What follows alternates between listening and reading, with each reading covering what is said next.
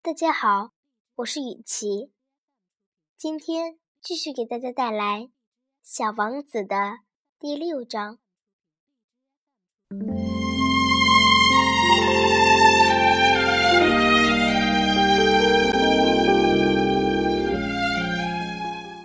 啊，小王子，就这样，我逐渐懂得了你那抑郁的生活。过去相当长的时间里，你最大的乐趣就是观赏那夕阳西下的温柔晚景。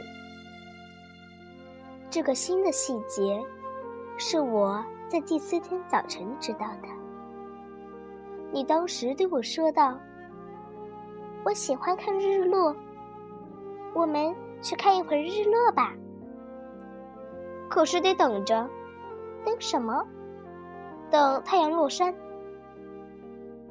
最初你不明白我的话是什么意思，过后才拍拍脑袋，想起身处何方。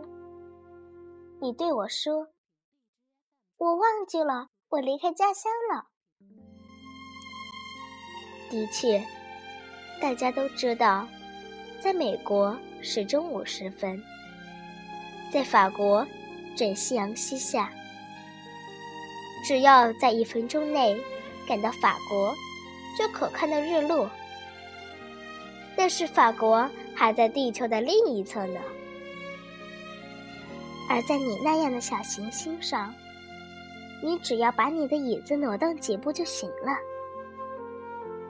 这样，你便可随时看到你想看的夕阳光彩。一天，我看见过四十三次日落呢。过一会儿，你又说：“你知道，当人们感到非常彷徨时，总是喜欢日落的。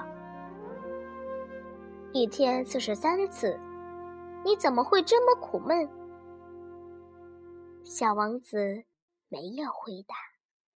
今天的故事就讲到这儿，再见，朋友们。